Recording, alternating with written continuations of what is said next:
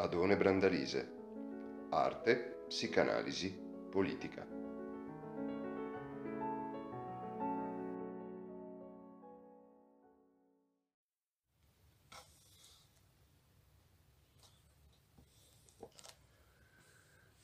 Così parlò Zarathustra. Si può senz'altro sostenere, credo senza eh, possibilità di eccessive confutazioni, è l'opera di Nietzsche più grondante,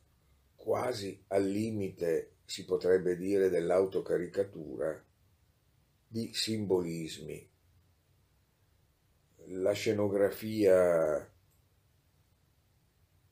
orientale letteralmente ispira quasi eh, il progetto di una sorta di grande opera filosofico, in cui gli elementi scenografici e la costumistica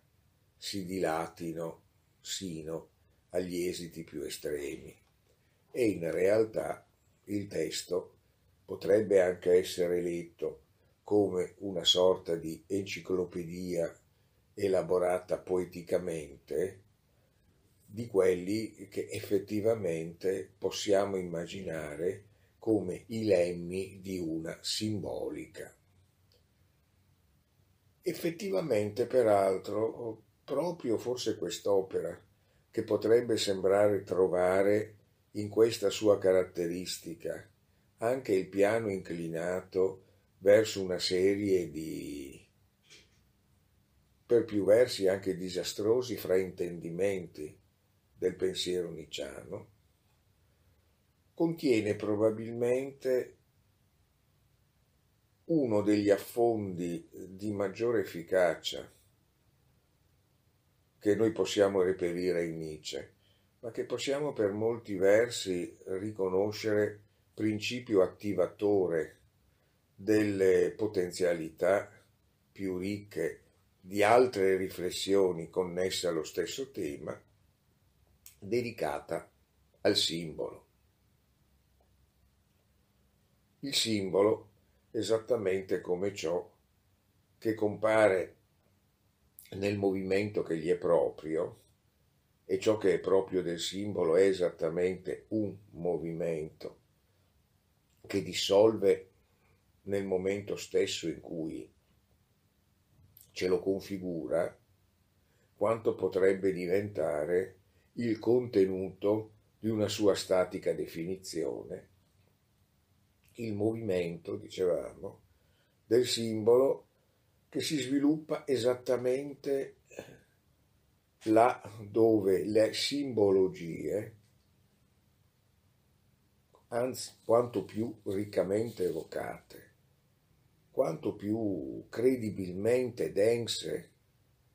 di un loro rapporto con una sapienza antica, vengano radicalmente superate. Tra l'altro si potrebbe dire,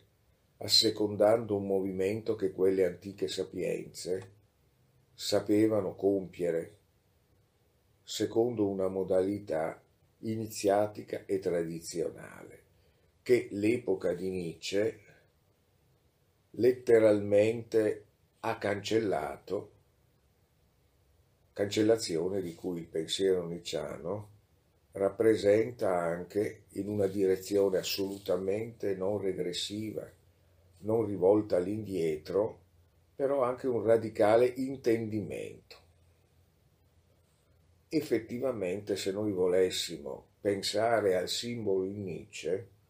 al simbolo, ripeto, al di là della panoplia di simboli riconducibili a un dizionario dei simboli, probabilmente dovremmo soffermarci sulla modalità del Rätsel enigma. L'enigma, eh, come sappiamo in Nietzsche, ha la prerogativa di non essere ciò che è l'illusione di Edipo, che come sappiamo viene adeguatamente, tragicamente rimeritata, non è ciò che attende di essere sciolto, un intreccio oscuro a cui potrà essere sostituito un limpido significato su cui potrà fondarsi la verità efficace dell'autorappresentazione sedata del soggetto che conoscitivamente lo possiede. L'enigma è esattamente ciò che deve essere attraversato e nell'attraversamento, nell'esercizio dell'attraversamento, esso si mostra nella limpidezza della sua ulteriorità a ciò che può essere ridotto come prodotto di una interpretazione, forzando un poco in una direzione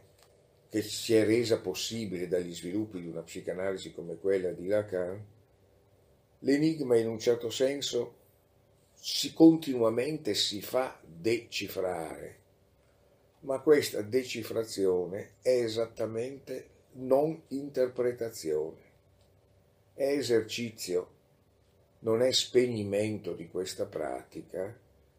nella cadaverizzazione di un saputo. L'enigma, in altri termini, è esattamente ciò che non va in direzione della tranquillizzazione di un sapere, ma in quella, come possiamo dire, di un innalzamento del sapere a una sapienza del non sapere. Qualcosa che sotto questo profilo, e in Nietzsche è chiaro,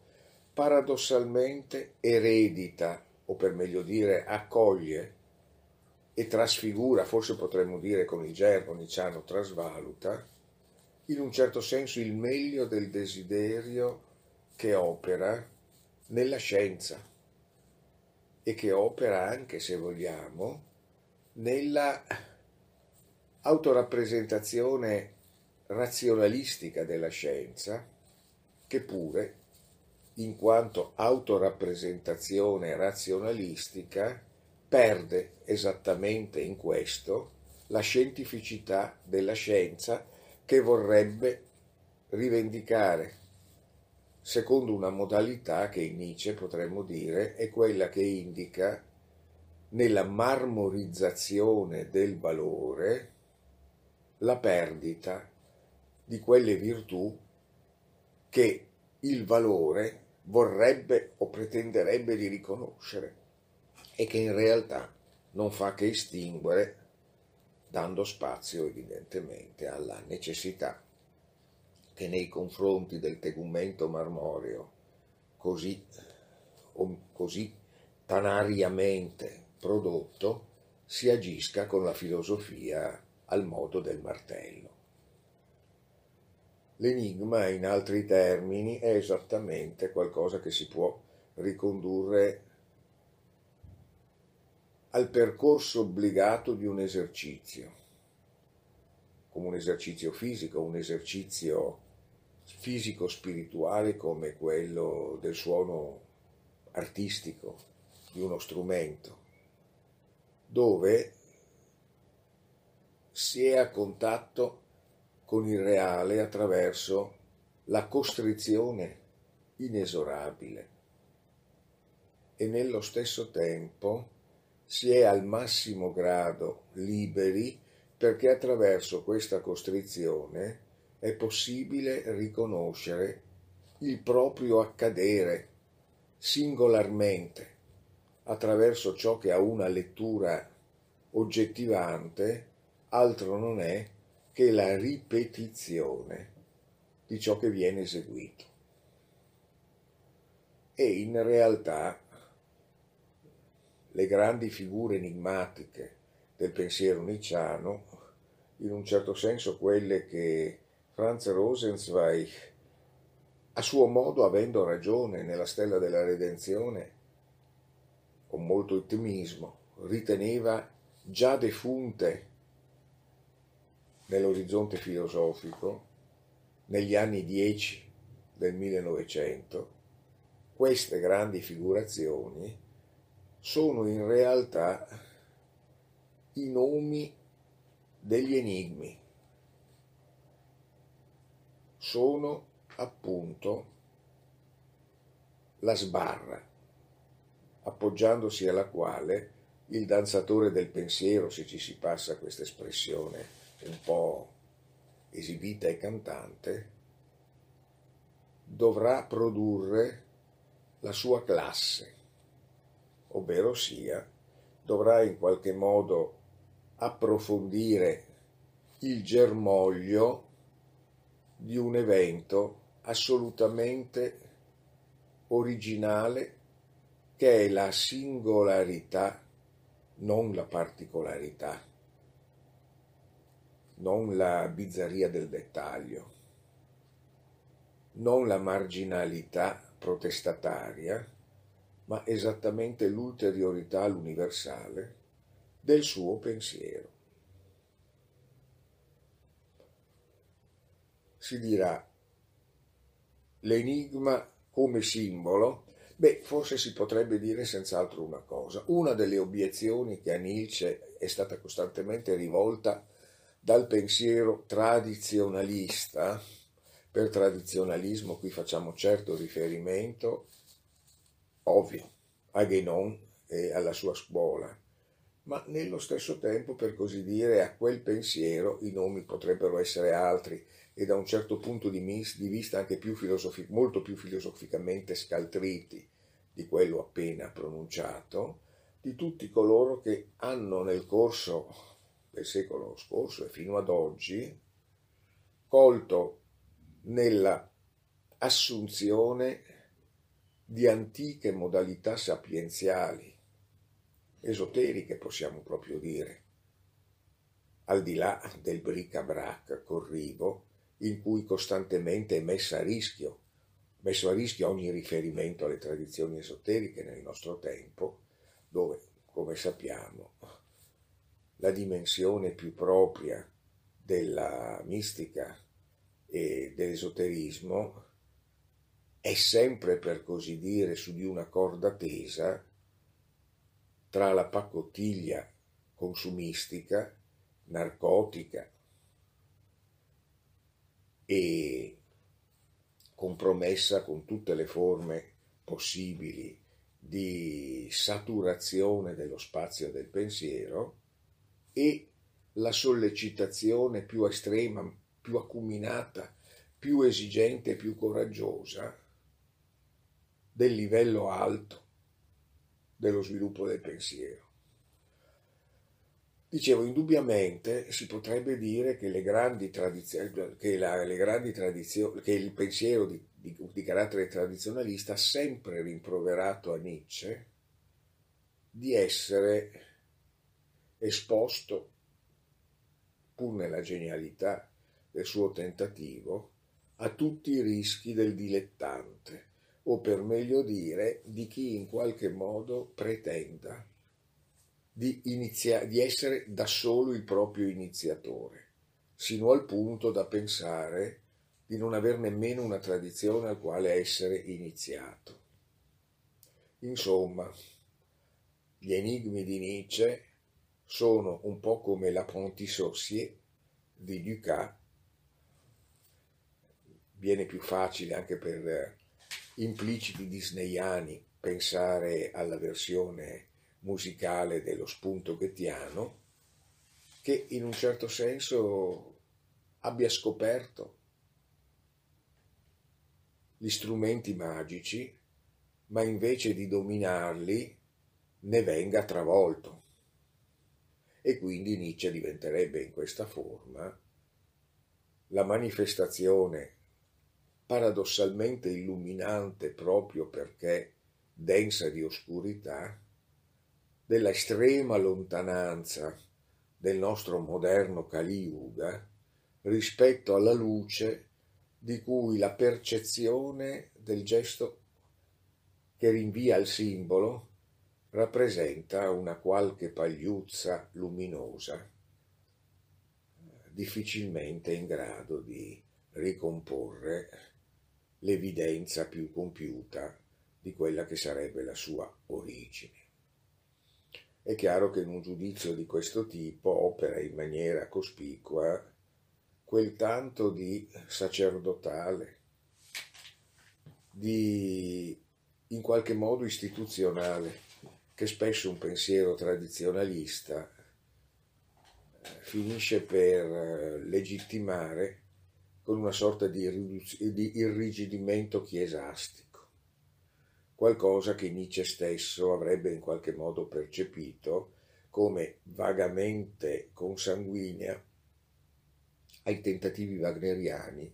di ricreare teatralmente, in un teatro che, presenta, che pretende di essere rito, qualcosa di simile ad una vera religione. Vera religione dell'arte, certo, ma proprio per questa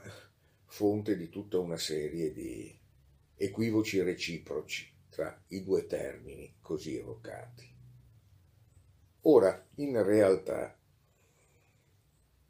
il pensiero nicciano forse proprio attraverso quanto emerge ma non si esaurisce in ciò che possiamo chiamare enigma, costituisce probabilmente una delle manifestazioni più radicali di ciò che potremmo intendere per simbolo al di là delle neutralizzazioni che del movimento proprio del simbolo vengono attuate prete, dalla pretesa di avere in qualche modo identificato e fissato il piano di una scienza del simbolo, ovvero sia di un, un piano in cui la scienza sia del simbolo nel senso del genitivo oggettivo. E questo, ciò che forse maggiormente interessa, costituisce anche la apertura in direzione di quella che potremmo provvisoriamente chiamare una radicale riambientazione del pensiero e senz'altro un coglimento, un afferramento ad un tempo stesso sicuro e non possessivo, un afferramento in cui chi afferra in realtà si dà, si abbandona, si, si compromette con un movimento che lo porta oltre di quello che potremmo in qualche modo chiar, chiar, definire e chiamare uh, il compito proprio del pensiero nell'epoca, se possiamo dire così, in cui altro enigma nicciano. Il eh, pronostico, o per meglio dire l'annunzio, l'annunzio no, non pronostico, l'annunzio della morte di Dio abbia cessato di essere non ancora adeguatamente comprensibile.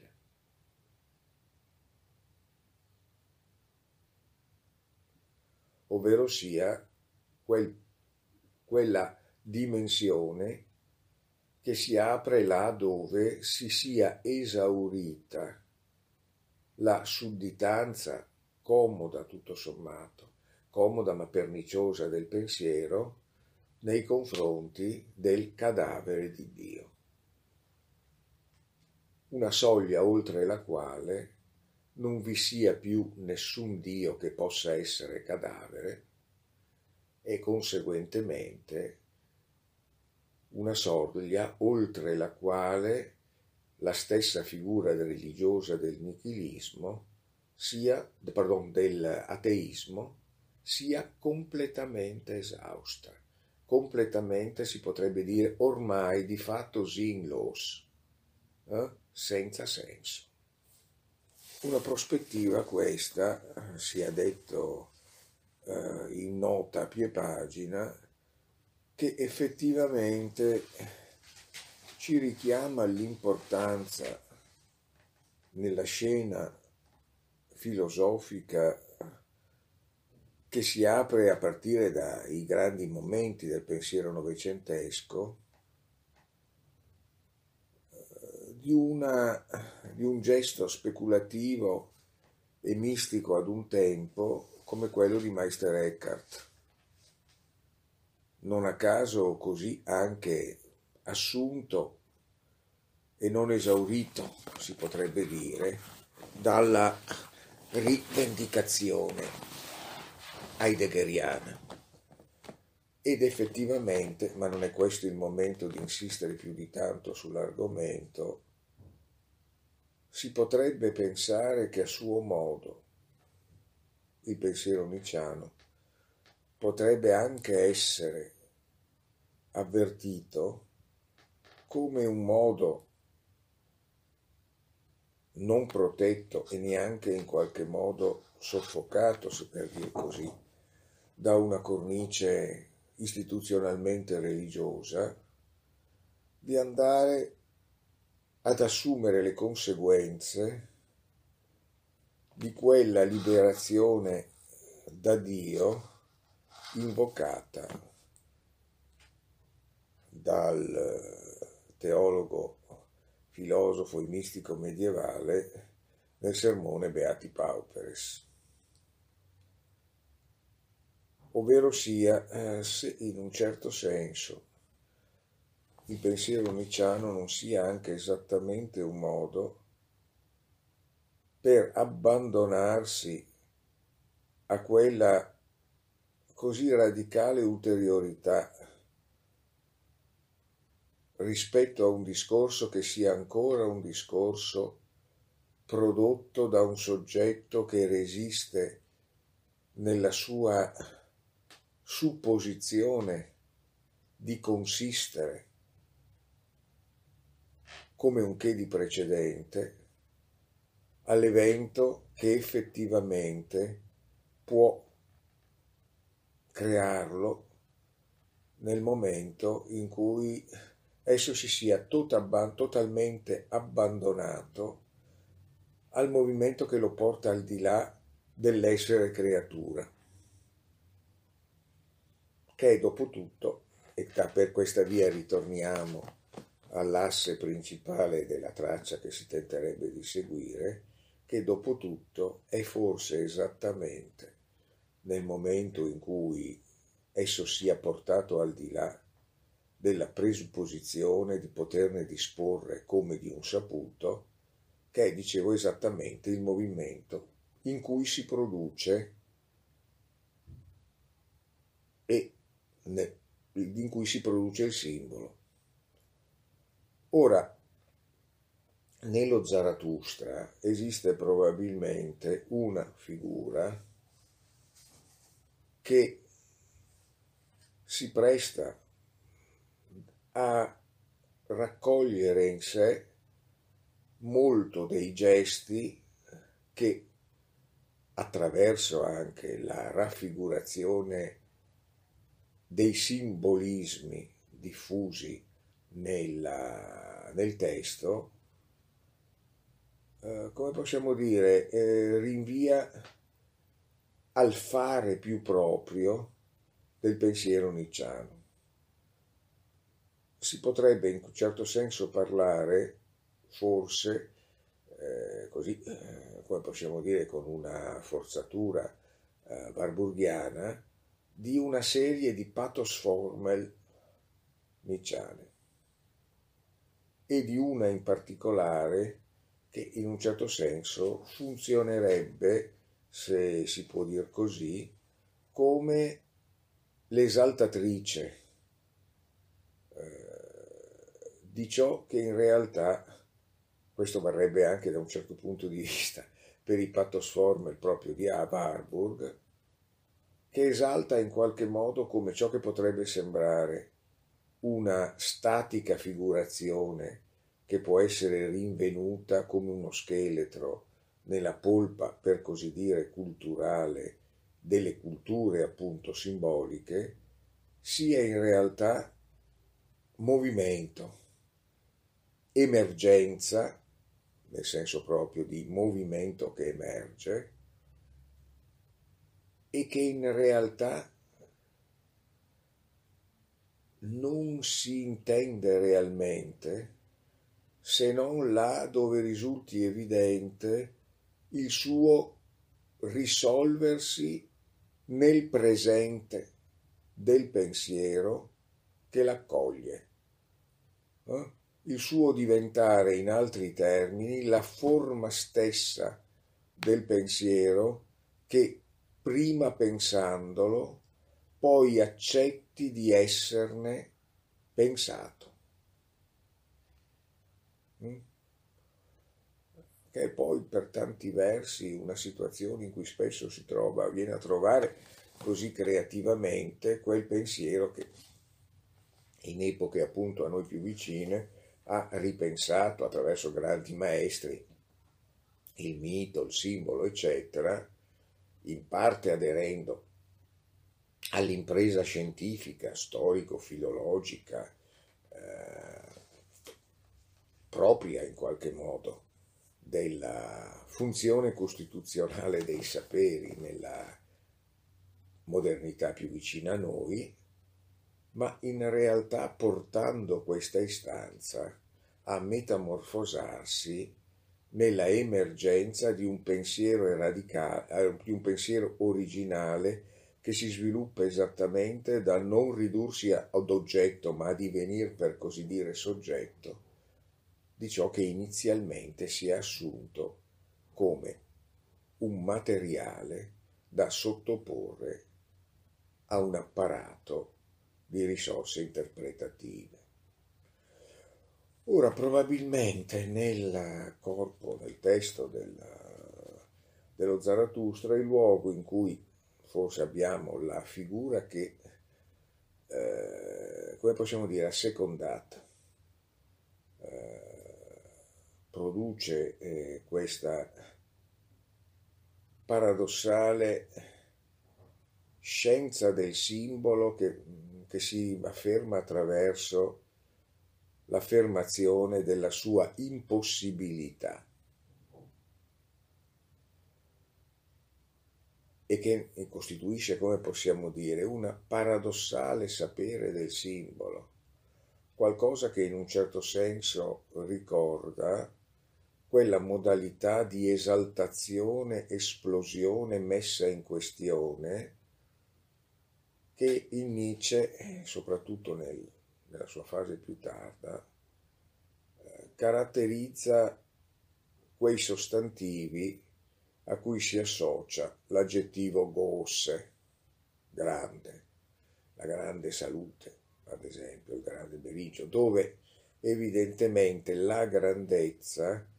è un movimento di dilatazione di ciò che il, sostantivo di per sé significherebbe, sino a portarlo a una sua radicale trasvalutazione. Mm? Eh, qualcosa che appunto è, eh, sarebbe esattamente il varcamento di quella soglia oltre la quale i simbolismi cessano di essere tali e il simbolo cessa di essere qualcosa che attende di essere interpretato, che attende in qualche modo di essere svelato nel suo segreto, che potrà, essere poi il bottino di un soggetto che attraverso la sua conoscenza si trovi confermato nella sua più tradizionale rappresentazione di sé, per diventare esattamente Qui in qualche modo aveva forse un senso il riferimento a Meister Eckhart, ciò che accade quando si sia cessato di volere e di sapere.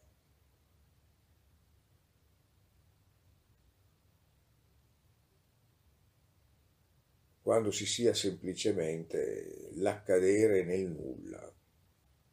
di sé e di tutto, in un certo senso. Ora, questo luogo è per, lo si può direttamente nominare, eh, ciò che si definisce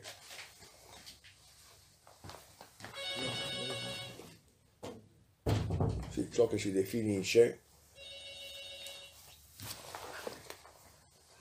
virtù che dona.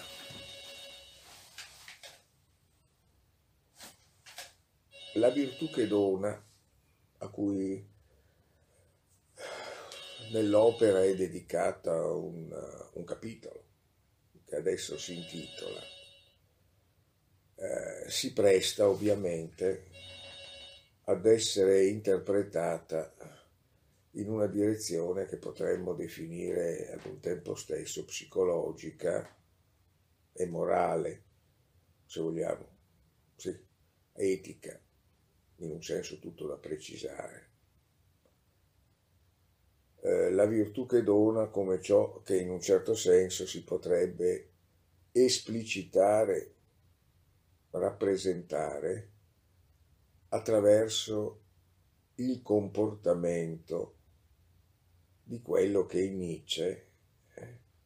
si può chiamare il forneme, il, ben, il folgarate, insomma il, l'aristocratico, il ben riuscito. Colui che, come possiamo dire, porta estremisticamente il proprio egoismo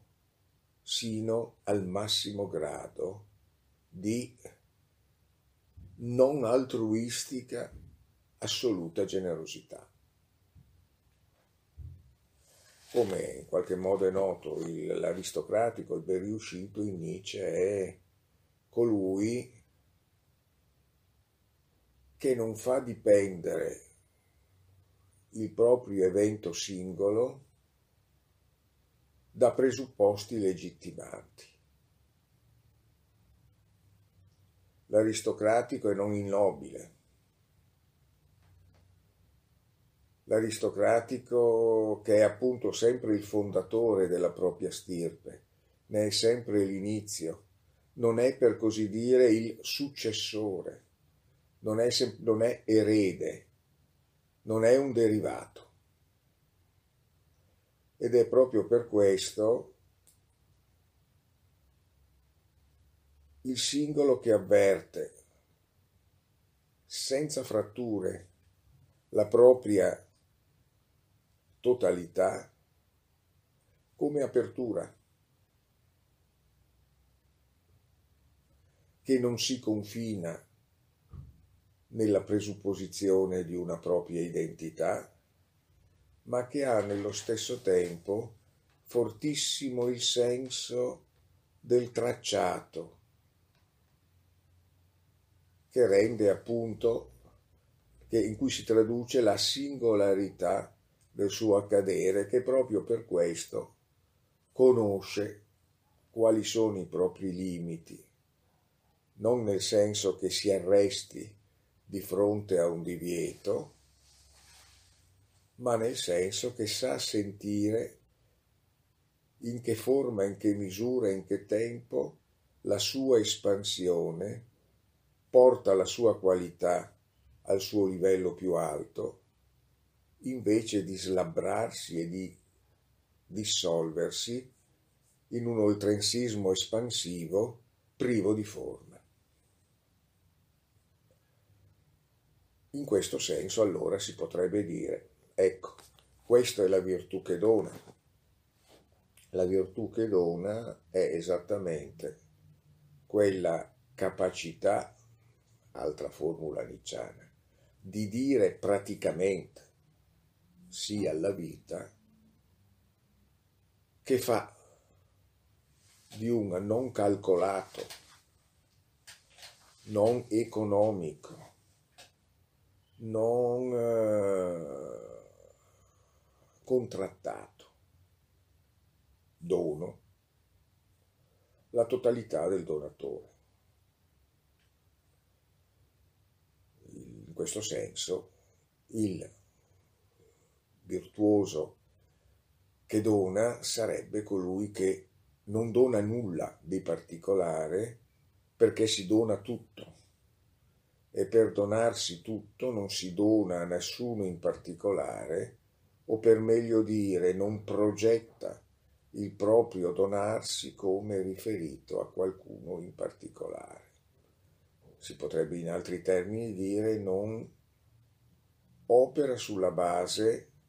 della presupposizione di un'attesa alla quale bisognerebbe corrispondere con una prestazione che si collochi all'interno dei confini in cui una domanda viene formulata o può essere in qualche modo presupposta. Ecco, questa, come possiamo dire, rappresentazione per molti versi antropomorfica della virtù che dona è senz'altro plausibile e nello stesso tempo forse andrebbe in qualche modo integrato, per meglio dire, forse accresciuta da un'altra sottolineatura, che in un certo senso può essere ricavata dalla, da una più ravvicinata osservazione del, dei gesti, potremmo dire così, che si compongono nelle rappresentazioni che la evocano. Insomma, per eh, non essere criptici, il sole, la fonte, l'oro,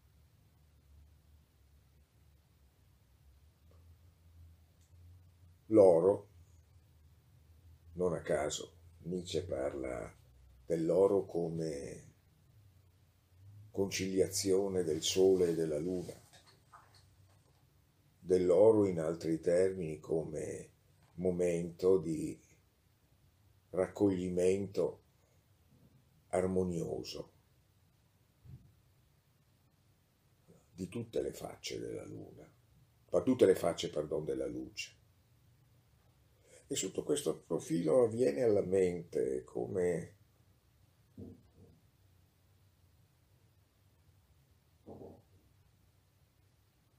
vi sia effettivamente in Nietzsche una insistenza diffusa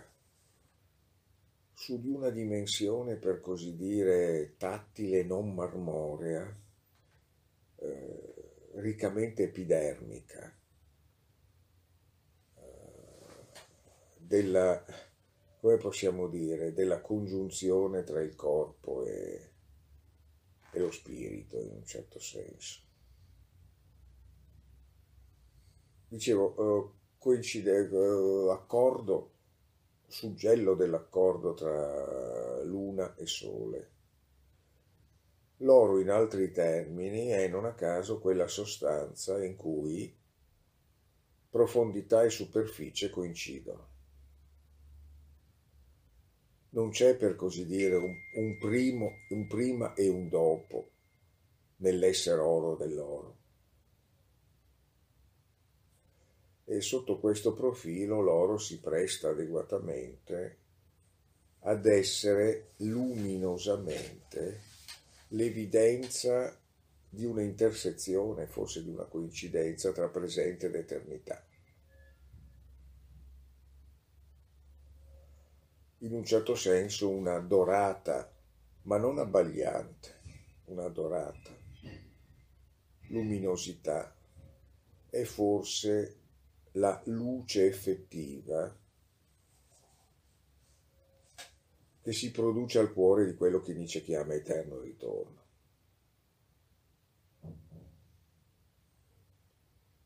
Ora,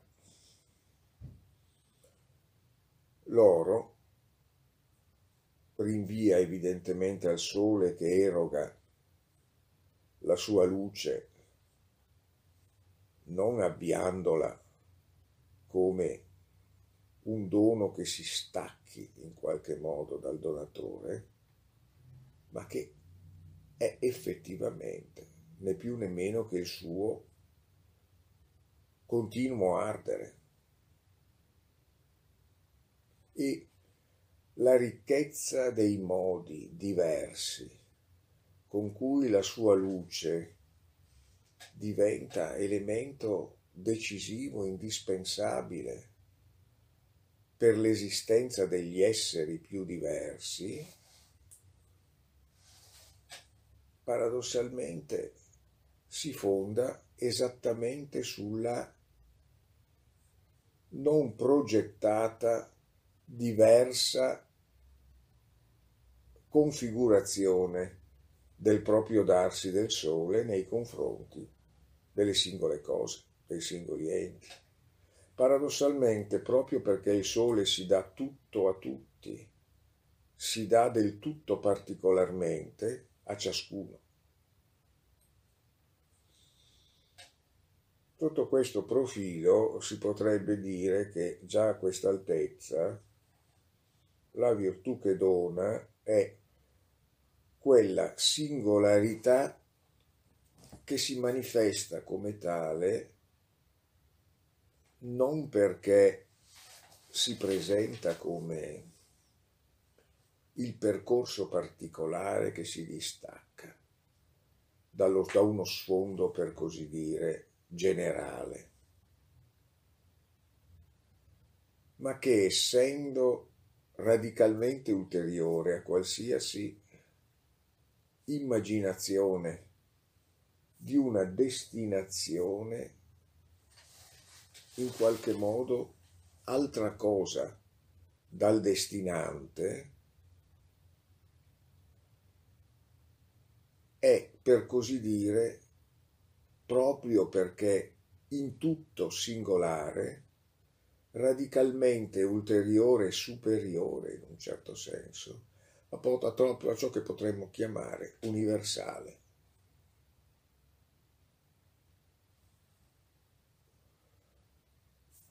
In questo senso, allora, eh, la virtù che dona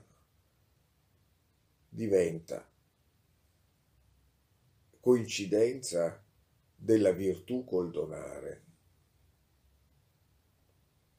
e del dono come ciò che è radicalmente ulteriore a un'economia del dono.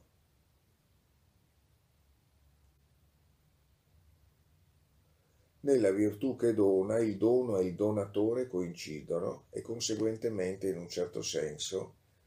rispetto al senso normale, questo è un po' il discorso sul grosse che prima facevo, sul grande facevo, anche si sciolgono. Il dono della virtù che dona è così dono da non avere nulla a che fare, nulla, da non potersi minimamente ridurre a ciò che normalmente chiamiamo il dono. E la virtù è così virtù da non poter essere in qualche modo ricondotta a una nozione di virtù come quella che in qualche modo è comunque proponibile da un ordine di discorso che non sia all'altezza di ciò che la nozione di virtù che dona crea come una necessità logica nuova. Mm? Sotto questo profilo, mm, come possiamo dire, Nietzsche dice esplicitamente che non è possibile una scienza del simbolo. Certo, non è possibile una scienza del simbolo perché il simbolo è esattamente ciò che nel suo movimento rende possibile il percorso della scienza, ma nello stesso tempo, nel momento in cui una scienza dimentica della propria origine, non la occulti, indica anche l'ulteriorità della scienza al mero orizzonte del sapere.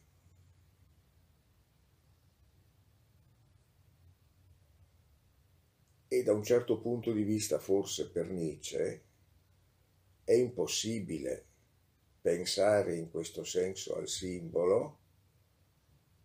se non effettivamente al di là di qualsiasi scienza del simbolo che gli si presenterebbe bene o male come una simbolica che raccolga, seppure meritoriamente,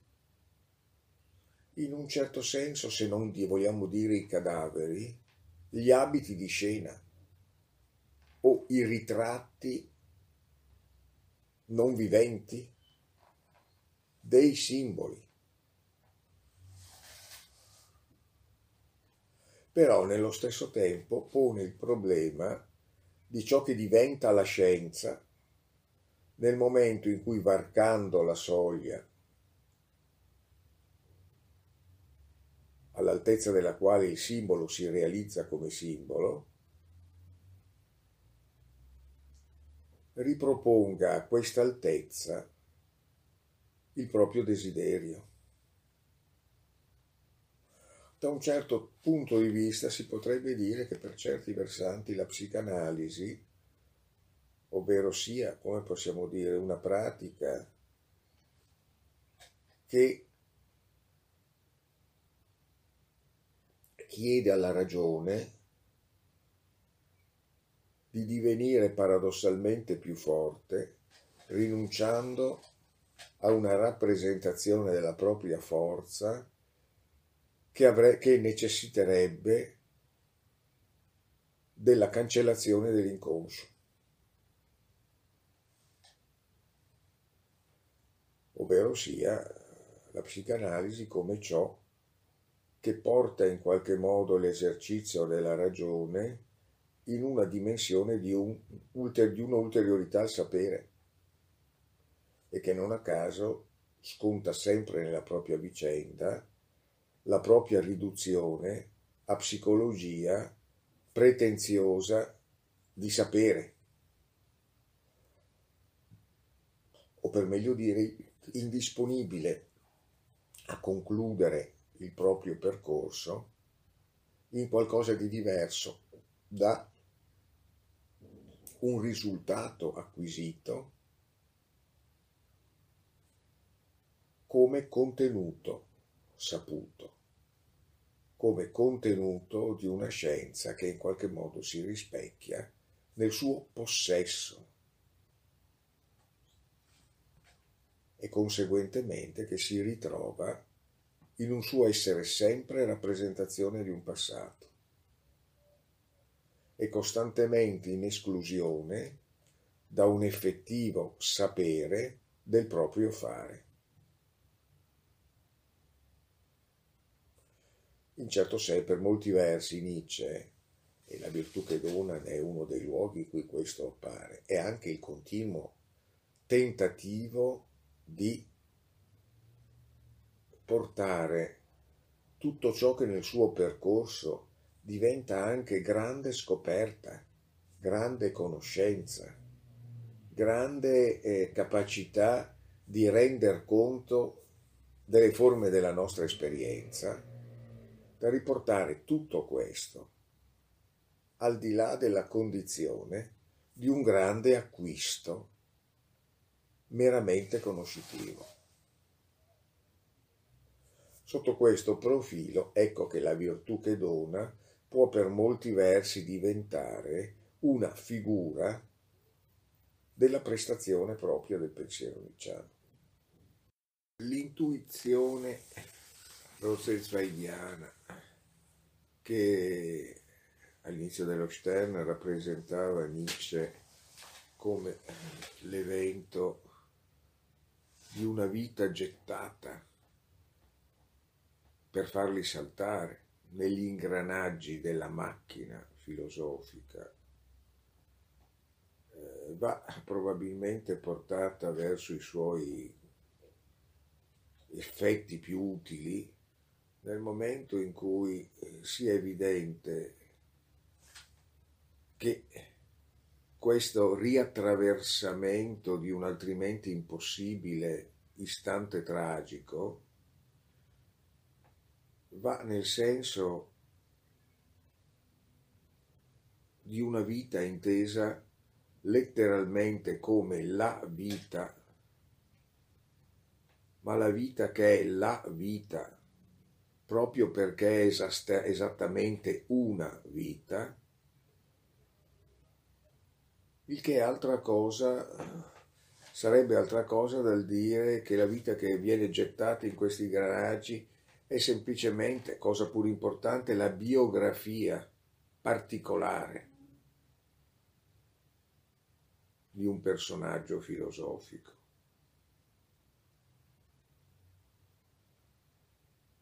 La vita che in questo caso è più della generalizzazione della vita, così come, sempre in quelle pagine rosenzweitiane, a mettere, a forzare ad un oltrepassamento radicale è la distrazione della singolarità della morte dalla neutralizzante universalità della morte ridotta a gadget filosofico, la morte di tutti, che proprio per questo non è mai la vera morte di qualcuno. In questo senso si potrebbe proprio dire la virtù che dona è contemporaneamente singolarità e non particolarità.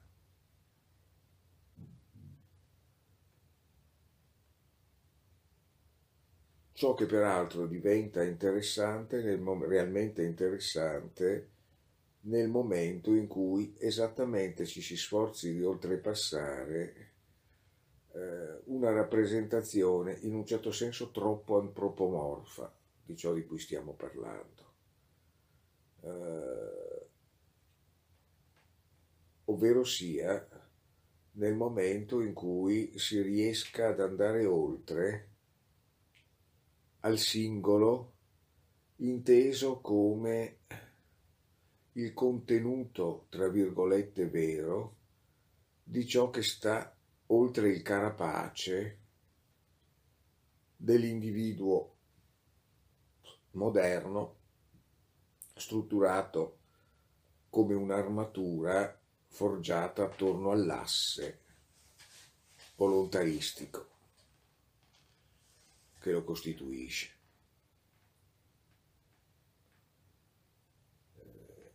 In altri termini, la virtù che dona è, una, è un'immagine che in un certo senso richiama la necessità del superamento del Allzumenschlich, di quel troppo umano che rischia di essere al cuore di una umanità bene o male assunta come ciò che una definizione il più adeguatamente comprensiva può anche rendere rappresentazione perfetta della condizione umana. Non è un caso che Nietzsche sia stato concepito come complice di terribili vicende disumane, perché il disumano è la direzione in cui si va quando l'insostenibilità dell'umano non venga adeguatamente assunta, quando cioè in altri termini la corrente di desiderio più ricca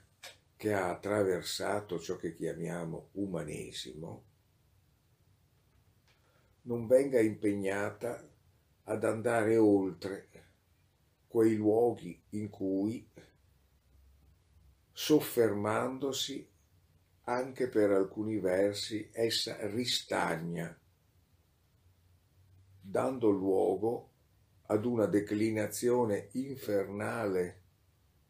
di una istanza al superamento che essa non può in qualche modo al fondo non avvertire come propria. Sotto questo profilo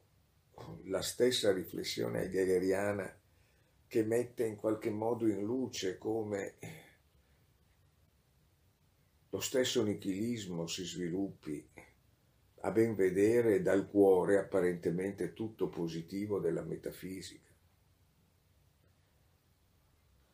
Quando in qualche modo la stessa nozione di essere, lo stesso nome di essere, quello che a un certo punto Heidegger propone di scrivere sbarrato,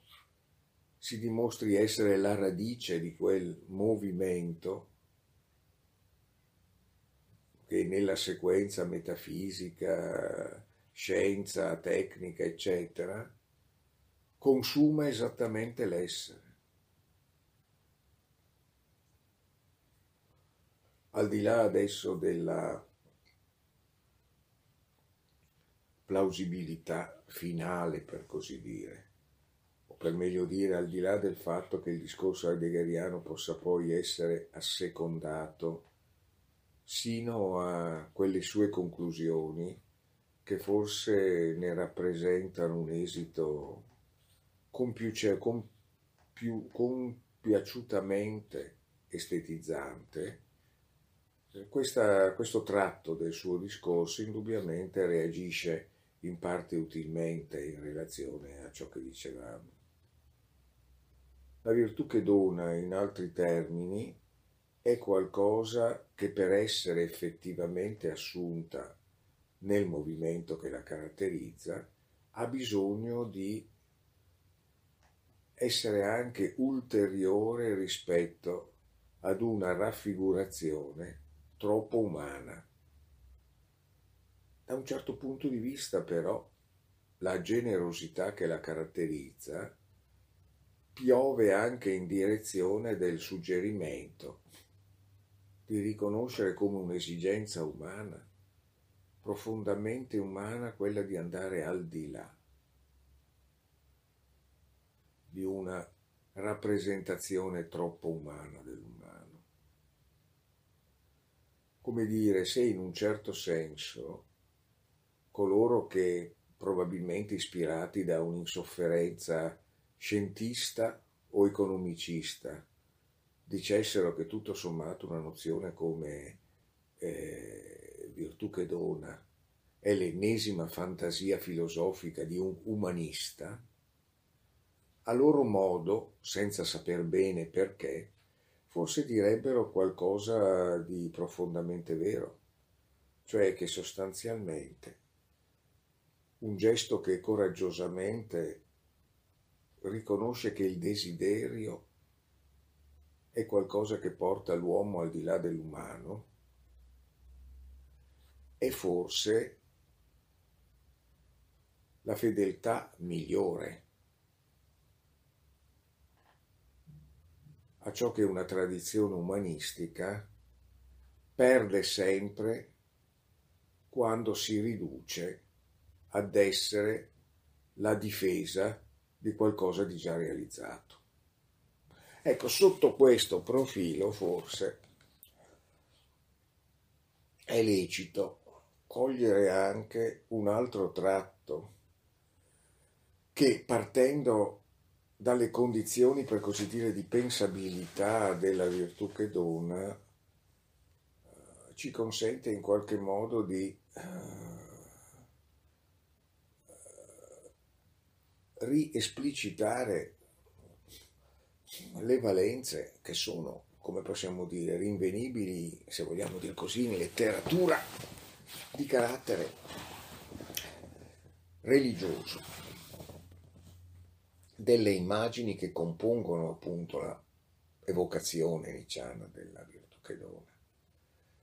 Perché in realtà, questo si potrebbe dire, la virtù che dona diventa anche in ciò che abbiamo tentato di ricordare fino adesso la caratterizza, il gesto e la temporalità del gesto che costituisce il cuore, un po' anche nel senso, se vogliamo proprio, che questo termine ha in grandi tradizioni, il cuore qalb, in qualche modo, come direbbero gli amici musulmani. Beh, proprio in qualche modo il cuore della religione. Ovvero sia la religione così come si manifesta. In ciò che una tradizione filosofico-sufica, penso Ibn Arabi, chiamerebbe eh, cioè la perfezione della religione, ovvero sia il gesto della religione, il gesto in cui in un certo senso coincidono creazione e rivelazione, come gesto che dona, come virtù che dona e che proprio per questo è radicalmente estranea in questo, fin qui, alla protezione di se stessa come un possesso che vada difeso.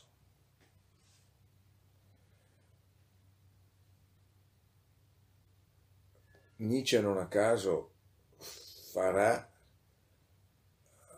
credo, per più versi il cuore, anche qui, della sua detestazione del cristianesimo come décadence.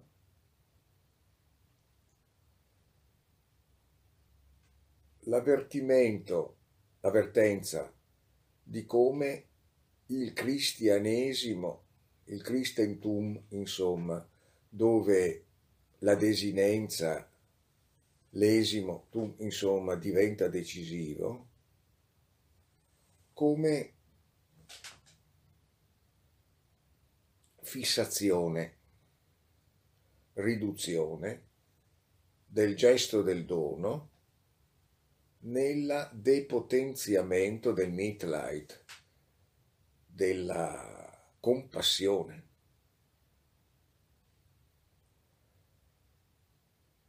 La religione è, sotto questo profilo si potrebbe dire, la manifestazione, una delle manifestazioni, forse la manifestazione più adeguata della dolcezza della potenza.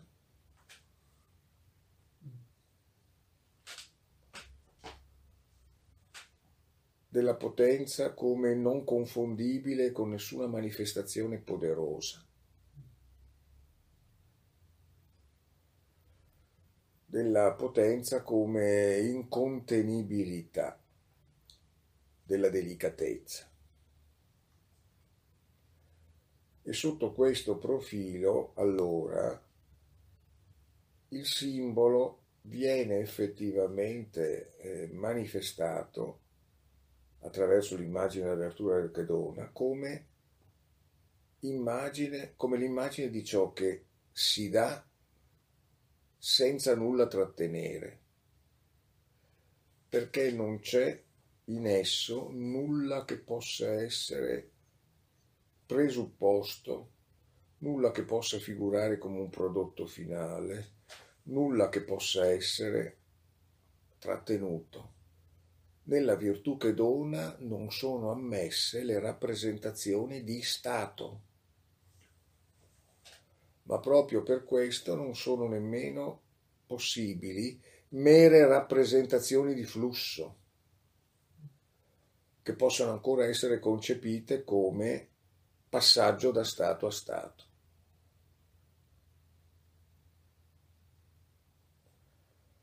È possibile pensare in questi termini? Beh, Nietzsche tenta di pensare in questi termini attraverso la risorsa poetica e creativa della metafora. La stessa virtù che dona è un sinecizio metaforico. Come abbiamo detto, eh, oro, sole, luna eh, e immagini a cascata anzi la cascata delle immagini che è sua stessa virtù che dona. E che anche in quanto anche evento artistico è continua creazione dal nulla e quindi continuo dono, se si passa il lacanismo, di ciò che non si ha continuo dono di un non già posseduto, dono che fa tutt'uno col prodursi del dono. E dono che può appunto rivolgersi a qualcuno solo se è dono dato a tutti, dato a tutto, cioè dato al proprio tutto. E il proprio tutto che per essere compiutamente il proprio tutto deve essere apertura a tutto. In questo senso anche la virtù che dona diventa per l'appunto una sorta di, anche qui si potrebbe dire come quando si parlava dell'enigma, di esercizio che si impone a chi voglia in qualche modo avvertire ciò in cui il singolo è singolo. Mm. Cogliere cioè la singolarità non attraverso dei dispositivi di sottrazione o di differenza, o per meglio dire, se si può dire così, ma non è un grande acquisto forse, cogliendola come una differenza sì, ma come una differenza assoluta, come una differenza che va al di là dall'essere differente da qualcosa. Anche in questo senso si potrebbe dire paradossalmente una grossa differenza insomma, no? che proprio perché è grande, così espansivamente grande, ha in sé il, movi- il movimento grande e generoso della virtù che dona e quindi è qualcosa di più di ciò che il suo nome dice, perché non è il nome che indica qualcosa che sta tra le cose nominate, ma indica qualcosa che fugge dalla condizione di ciò che è già dominato per andare in direzione di ciò che adesso nuovo accade. La virtù che dona, quindi, è un gesto in cui chi lo compie si produce solo nel gesto ed è contemporaneamente un gesto che non può essere risolto in un esito è un gesto sommamente, sotto questo profilo, improduttivo, nel senso che non è possibile ridurlo a qualcosa che esso produce spegnendosi in esso. Sotto questo aspetto, per riandare alle connessioni con tradizioni mistiche, esso è, essa è sempre anche quella liquefazione del creato nel creare, che in un certo senso rappresenta forse lo sviluppo più emancipato dai propri limiti mitologici del pensiero gnostico. Mm?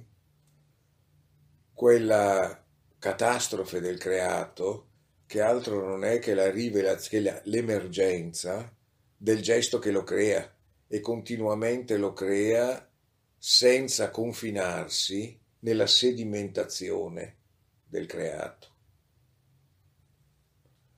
Qualcosa che in un certo senso può appunto ricordare i grandi miti di un'origine sonora e luminosa del creato che non a caso si manifesta come materializzazione, sedimentazione, perdita di suono del suono e che non a caso postula in tutta una serie di saperi tradizionali la possibilità di far rinascere il suono, silenziato nel suo sedimentarsi in oggetti. Ecco, in questo senso, così come il donatore c'è soltanto nel donare, Così il donatore non può essere il risultato del donare. Non c'è il donatore, in realtà non c'è il dono. Le due cose non sono separate, anzi, letteralmente coincidono. E in questo senso la virtù è virtù che dona, perché virtù che dona diventa così effettivamente il nome che consente di abolire la figura del donatore e la figura del dono. E nello stesso tempo, per così dire, di abolire sia una, di abolire quella superficie che è ancora in qualche modo depotenziata dalla supposizione di un retrostante mondo vero, per ritornare ad altro tema nicciano. Nella virtù che dona c'è l'abolizione tra la sostanza e l'apparenza.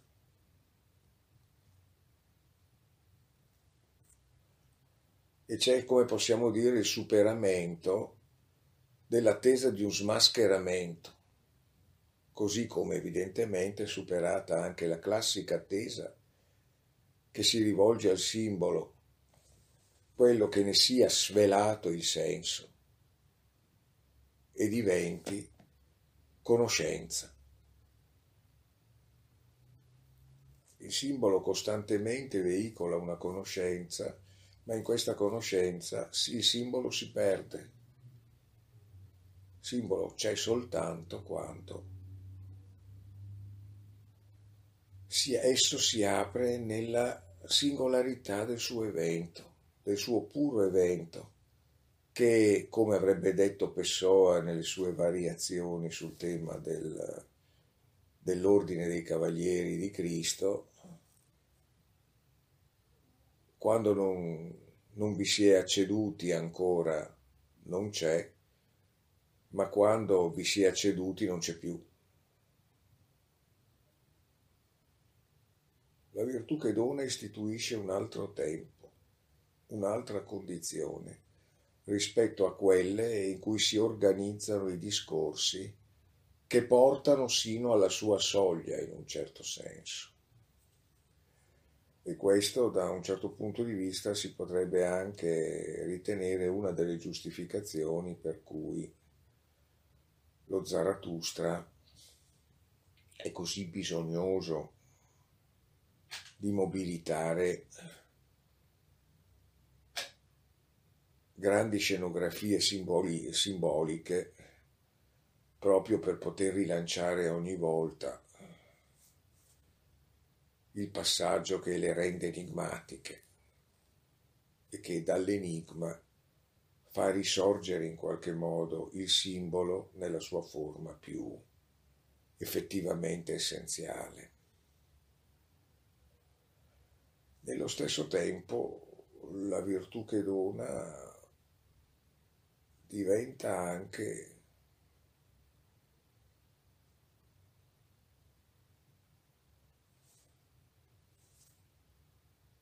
un po' come avveniva per la morte di Dio, eccetera, un appuntamento dato ad un pensiero che senza nessun continuismo nei confronti delle sue forme, sotto questo profilo vale sempre la raccomandazione ai discepoli di Zarathustra perché non ne diventino imitatori. Sappia in qualche modo assumere quella che Nietzsche avrebbe chiamato la sua salute, la sua salute. Insomma, Nietzsche, la, la virtù che dona in qualche modo allude alla possibilità di un pensare, ammesso che ancora questo sia il termine da usare, salutifero proprio perché radicalmente al di là di qualsiasi salutismo rivolto alla imbalsamazione conservativa di ciò che c'è. Ti è piaciuta questa puntata?